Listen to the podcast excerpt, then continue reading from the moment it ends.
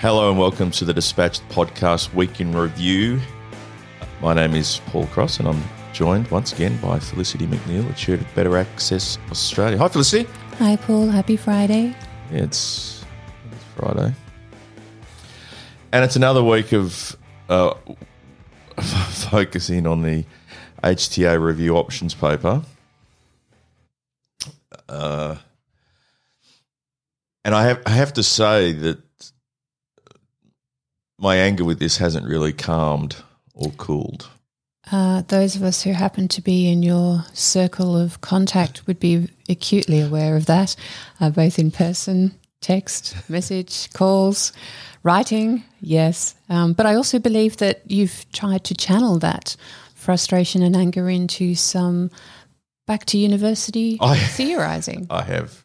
You've got to share with us, Paul. You've got to share. Well, uh, there was a webinar held this week between Medicines Australia and their patient group network, in which this options paper was described in incredibly positive terms. Sorry, I've been talking to real patients who don't think that. But anyway, keep right. going. That's right. Well, so I've tried to I've tried to work out what is going on here. Because if I look at the process we've been through in the last couple of years with this HTA review, it actually mirrors very closely what we saw with the PBS pricing framework in 2020. Process it's almost you could almost overlay the two on each other. So I think it would be fair to describe the PBS pricing framework as a failure. Uh, Oh, except from the government's perspective, of course. yeah. But certainly from the industry's perspective, it was a failure. And and and if you look at the HTA review, it's it's it's certainly a failure. So I think there's two sorts of failures that have gone on- here. There's the high level failure, which was the the supervisory failure, in a sense, the institutional failure, which was in the case of the HTA review, thinking that this would be a vehicle for the change stakeholders wanted Yeah. That was a that was a mistake. So the, the first decision was an error. Now you and I were both saying two years ago when this was announced, we were sort of miffed by the enthusiasm Yes. because we are creatures of government. We know the governments are very effective at using these processes to get what they wanted. But that high level failure then led to all of these active failures, I suppose, which is sort of the equivalent. I, I was reading a paper where this was described as like punching holes in a cheese. Swiss cheese. Swiss cheese, yeah. So these were failures were sort of the initial acceptance of Peter Boxler's chair, but maybe in hindsight. Uh, you know, the, appoint, the, the appointment of someone, the industry's appointment, first appointment to the reference committee was someone who didn't even live in Australia, Yes. which the obvious message was that we don't have anyone who's capable of doing this, which was a very odd thing. The acceptance of confidentiality, the probity advisor, and the administration of this reference committee overseeing the review by the area of the department that reports directly to the government's member. and has four members on the committee. Yeah, yeah. So, and then and then more recently, the acceptance, the enthusiastic acceptance of the options paper. These are all the active failures. Now, I, I don't, I, I don't want to. I, well, no, I do want to say I told you so, because I think I think we on this podcast and and in the publication have sort of predicted all of these things. Yes. And so I think going forward now we can predict what's going to happen, which are the, the, the active failures that are going to now manifest. So the next active failures will be the industry is not going to get its head around these options paper and the sensible sensible way to approach that and to respond to that. And then the government will do what it always does, which it will quickly administer those bits of the options paper that it likes and the bits that it doesn't like will never see the light of day. So you mean it's a bit like the novel technology inquiry, which had effectively 101 recommendations, and the first one that the department introduced was cost recovery for MSAC? Yeah, and this No, is Paul. all. I know this is terrible, but it's all it's all entirely predictable. Yes. So the industry does have a chance now to back out of it, but it's got to accept that it doesn't want to repeat the same mistakes that it repeated with the PBS pricing framework because the latent failure with the PBS pricing framework was agreement to go into a pricing negotiation a couple of months before a budget. After they'd already actually agreed to the price cuts up front. Yes. So the price cuts were agreed up front and then they negotiated the agreement. So that was that was this terrible high level institutional failure. But then that triggered all of these these active failures, and ultimately companies suffered the consequences of those, and and and patients will and have suffered all of the stress and concern about losing access to medicine. So you can overlay those those two processes and say, well, they're symptomatic of the same thing, which is institutional failure. Yes, and how do you solve institutional failure, Paul? well, unfortunately, the solutions are, are quite hard. I had to spend this time trying to work out in my head, and we'll be reporting on this more in more detail on Monday about this is what's happening here is that the first mistake is being made at the high level, and then what's following is a series of lots of mistakes. So it's a bit like plane crashes explained by multiple, multiple bad decisions. Yeah, I love air crash investigations. the, the good thing, the good part of this is that it's entirely predictable. But if you get that supervisory failure, if you make that mistake at the start, what follows is a whole series of active failures. Now, isn't it a bit like the um, Korean plane where because of the deferential nature and you haven't raised a culture in your organization where you can actually say, um, excuse me, this is how planes crash and this is how things happen in those kind of organizations. And I, I kind of look at what goes on in the pharmaceutical industry and say, isn't that exactly what happens in this sector? Well, that is exactly what, what happens. Unfortunately, there is a culture where people who speak out are ostracized. There's a culture of toe the line or else.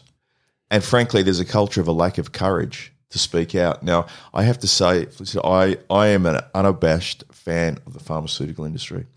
I know you've got a, a logo of every pharmaceutical company in this podcast recording studio. That's not true. Oh, but, it is. but but I, but in all seriousness, I'm an unabashed fan, and I have been since I first engaged with the industry in the mid 1990s. However, I can't sit back and observe what's going on. Managing directors are meeting this week, and other industry committees are meeting next week. And I'm telling you that if you aren't willing to speak out and do something about this, then I'd just rather the institution engage in a process of change because I'm fed up with this happening. I'm really fed up with it. It's entirely predictable. I don't like saying I told you so. But if you if you don't speak out on this disastrous options paper, and if you don't speak out when the government quickly goes to implement these changes, I don't want to hear any complaints at the mass devaluation of your product portfolios, your inability to get medicines funded and other technologies funded, and having to deal with the, a new centralized HTA body, which is going to be like Pharmac. I don't want to hear any complaints. One of the things that I think your listenership needs to remember is that calling you to whinge or texting you or emailing you about what they really think is actually useless unless they actually say it in a public domain and actually generate change within their own sector. I mean, it's really great to hear from individuals who are they're really worried about it. Well, if you're not doing anything about it, that that's even worse. I'd rather you just stay quiet. If I have one more person explain to me that you know we are really worried about what it means for patients, or you know, but it'll be helpful for some patients. Well, again, what are you going to do about it? I mean, I've met with patients this week, and many aren't aware of this massive 175 page document plus another about 2,000 pages of attachments by the time you read through the history. They're trying to deal with everything else that's of an immediate concern to them in the broader health system. And we're having to very quickly help them and say, look, here are a few bits and pieces. This is what you need to consider with respect to your access and your opportunities. I think it's egregious that there's been a webinar or whatever it was to say to people, it's all good, nothing to see here. Because I also remind the industry to just like when you have these continuous failures and you tell us all to go away, when there's a problem, the first people you turn to is the patients. Say, could you please lobby for us? Could you talk to your local member? Could you could you write an article? Can you talk to Sue Dunlevy? Can you talk to Paul? Don't do that to us again. Please do not do that to us again. Yeah, you've got yourself industry in a pretty bad position And now you've got to act on principle and do the right thing and extract yourself and save this public health system from a change which is driven enti- entirely by budget considerations. And if you look at the four page document that Medicines Australia issued to their members, it is a, f- a fantasy. I owe my, uh, so much of what I've been able to do in my life to the pharmaceutical industry, and they continue to be very good for me, to me in supporting the publication and our, our events. But I can't I can't let this slide, and I can't just sort of sit here and pretend that a good outcome has somehow been produced from a process which has predictably been absolutely horrible. You have walked into this, your roadmap, so called, is a road off a cliff. And so I'm telling you, you have to do something. You have two weeks to do something.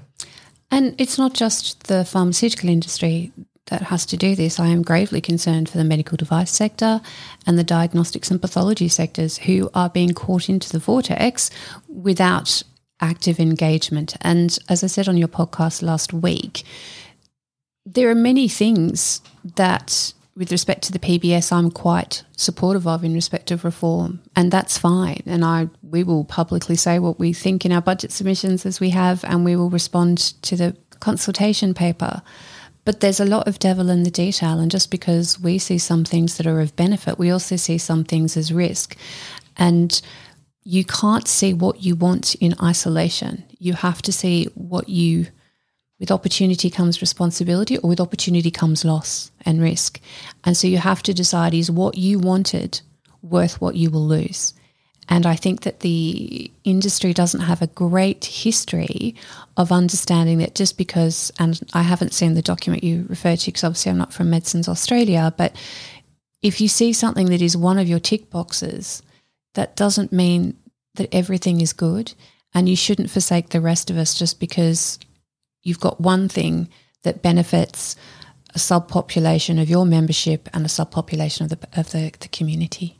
It, it calls for the leg- the introduction of a legislated single HTA decision making body, which will have powers over every single publicly funded technology A terrible idea because the next option under that is Australia will get into international collaborations to leverage cross border market share to procure products. Yes, well, as I talked to you about earlier in the week, one of the health officials, who's also formerly worked at the WHO, was in the WHO Fair Pricing Forum this week discussing how to get fairer, cheaper prices across medical devices globally. Uh, it was a very interesting panel discussion these conversations are taking place whether the industry is paying attention or not. As you say, everyone looks at their own little silo without taking a step back. Yes. This options paper has directly and explicitly repudiated your key asks from the last, few, last few years, particularly around second order effects and particularly around comparator selection. It's just said, no, we're not, we're not going to consider those things. As you can tell, Felicity, I'm incredibly angry about it. I'm frustrated at the way patients have been gaslighted by the industry into thinking that this is a good thing.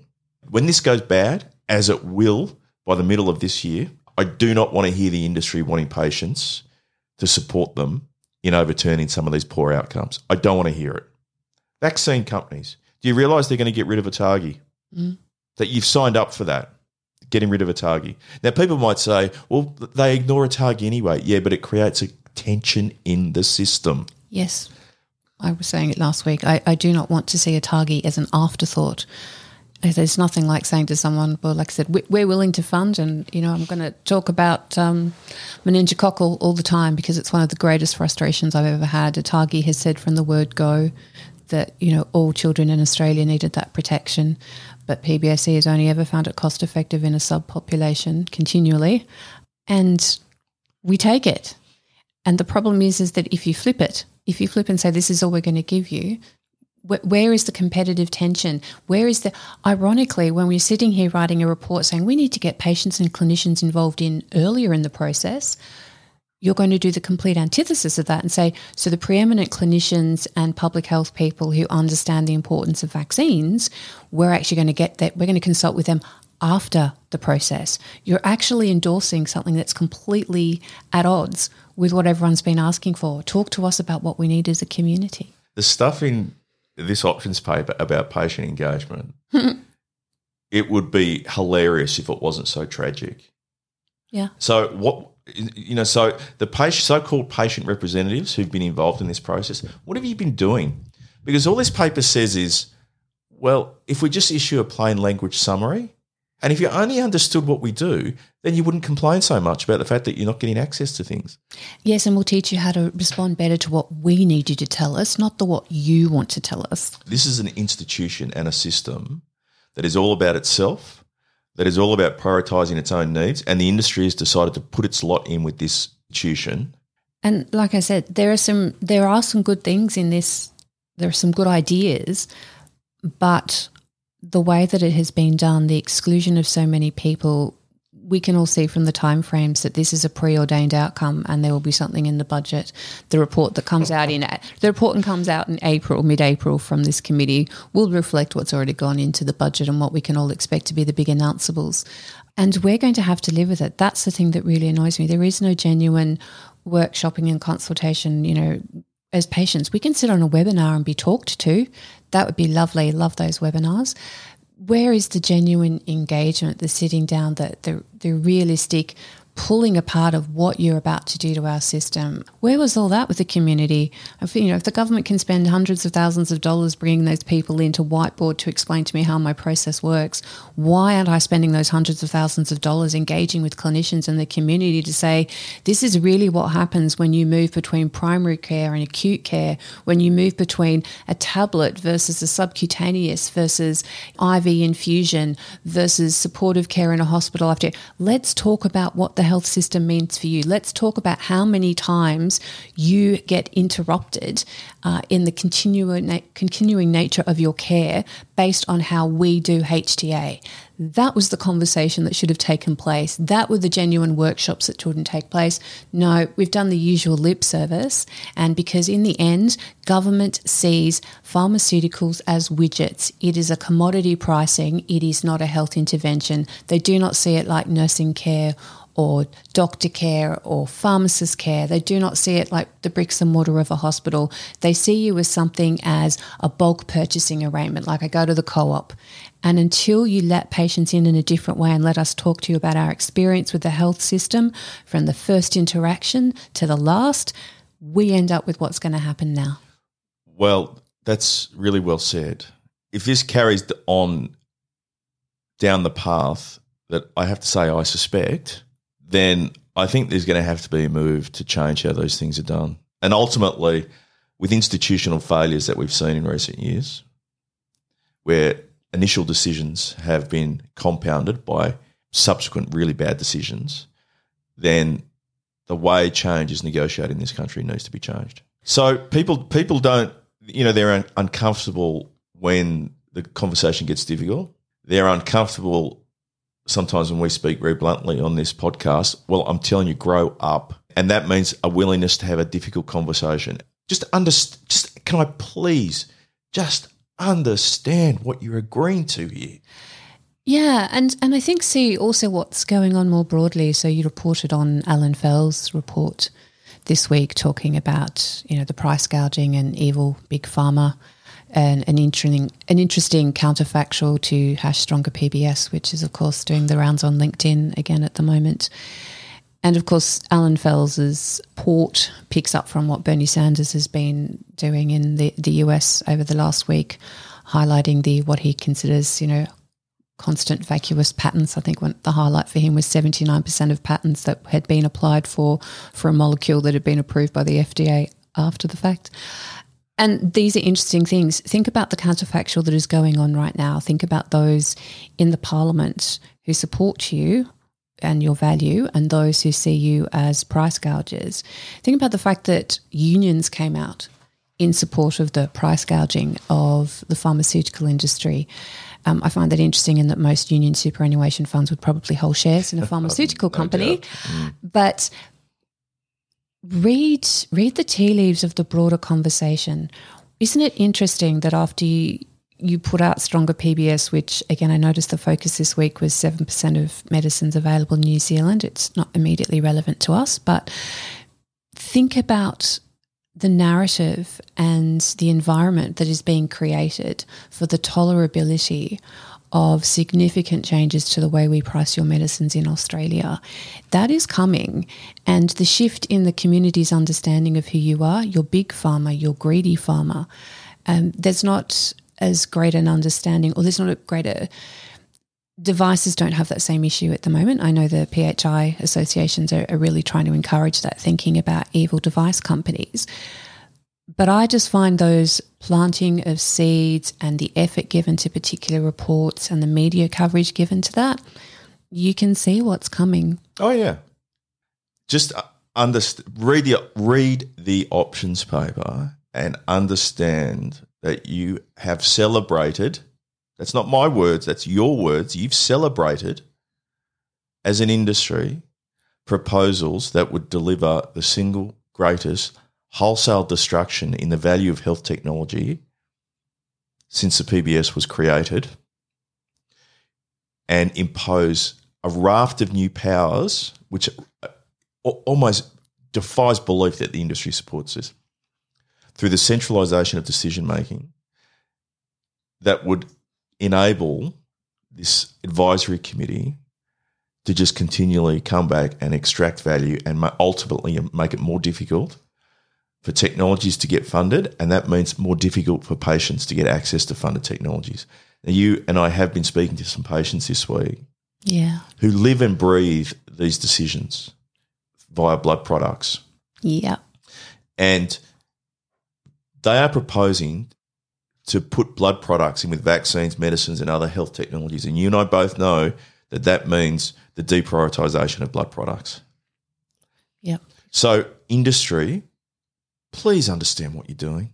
As bad as that pricing framework was and the way it was negotiated, this is of a, of an order of magnitude worse because you are proposing to enshrine new powers yeah, and I mean, you go back to the only two years ago, and I, I look at the fact that when they looked at the new uh, charging arrangements that the for risk shares and pricing that the industry agreed to up front, and sorry, Maggie just did the biggest yawn. Sorry, Mags. Um, but agreed to up front it wasn't the industry that actually managed to get that reversed. It was actually others in the sector, other stakeholders, and in the end, mostly the tax office and the department realizing that what they had planned couldn't actually be achieved. And that was another example of just accepting something and. Oh, that was the fake invoicing. The fake invoicing. That's right. Yeah. That's right. Criminal, and criminal offence. Like I said, thank you to the tax office for stopping that one. But there are, I, you know, when I, I, listen to you talk, you, you, can see that have happened again. You can see it when, you know, they signed the 2017 agreement and then companies immediately started accepting the paying in advance and mm. new processes and didn't uphold their rights, which is no new policy without consultation, less than 30 days after they'd signed an agreement. So, as the industry reflects, I think the extremity of the theory that you have been talking about today probably had its uh, bubbling iterations probably as far back as 2011, 2012. But I think you've hit peak saturation and the ability to learn from the mistakes of the past and to protect patients going into the future. Um, we're kind of begging you. Yep, we are begging you. So the general managers out there, the people who have given this privileged position in our system, the world in in Canberra is not like your corporate world. Okay, it's not about you know collaboration and win-win and doing all of that. It's about gov- government getting what it wants, and they engage in these processes to get what they want and to get you to agree to it. So there's not puppies and kittens and butterflies. It's virtually medieval the way they operate, and they're very clever. They are constantly outmaneuvering you. And I think that's an important thing to remember, which is when industry representatives lose, you lose for your company, but when you lose, we as patients actually lose for ourselves. We lose access and it's personal for us. So please imagine it's you. In, in the end, if government wants to do something, it's very hard to stop them. True. But it's your job industry sometimes to save government from making stupid decisions. And and this options paper is full of stupid, stupid decisions that'll undermine equitable access to funded health technologies in this country. And your job industry is to say to government, if you do this, this is the risk. This is the risk of unintended consequence that might happen. Now, that doesn't mean the government can't go off and do it. But at this point in time, you're acquiescing and collaborating on something that is going to be a really, really poor outcome. Read it with a view that you're a finance official. Read it with that mindset. And then you, like you and I, Felicity, you will understand that this document is a death warrant for public health in this country. Yeah. And you are walking off a cliff. You are walking off a cliff. Your roadmap is a road off a cliff. Please. Not Thelma and Louise. Yes, yeah. It's not, you know, there's not going to be a safe landing on this. Everything that has happened in this review process, whether it be the appointment of the chair, the terms of reference, the probity advisor, the confidentiality, the horrible options paper, I think it would be fair to say we've predicted them. Yeah. We've predicted them. And the next thing that's going to happen is that your feedback on the options paper will be mostly ignored. They will move to implement those parts of this paper that they really want to implement quickly. And that's all about cost reduction and value destruction, disinvestment, and centralization of power. You have to start thinking about ways to extract yourself from this and act in the best interests of patients. I want to use it, this opportunity, Paul, because as you know, my mum's a huge listener and ex- extensively so is the hospital and the staff that look after her. So, mum, it's your 80th birthday today. Happy birthday. And to all the wonderful people at the University of Canberra Hospital and the Canberra Hospital, thank you for all the love and care and time and effort you put in to keep my mum safe. Oh, that's a very nice way to end. Happy birthday, Mrs. McNeil.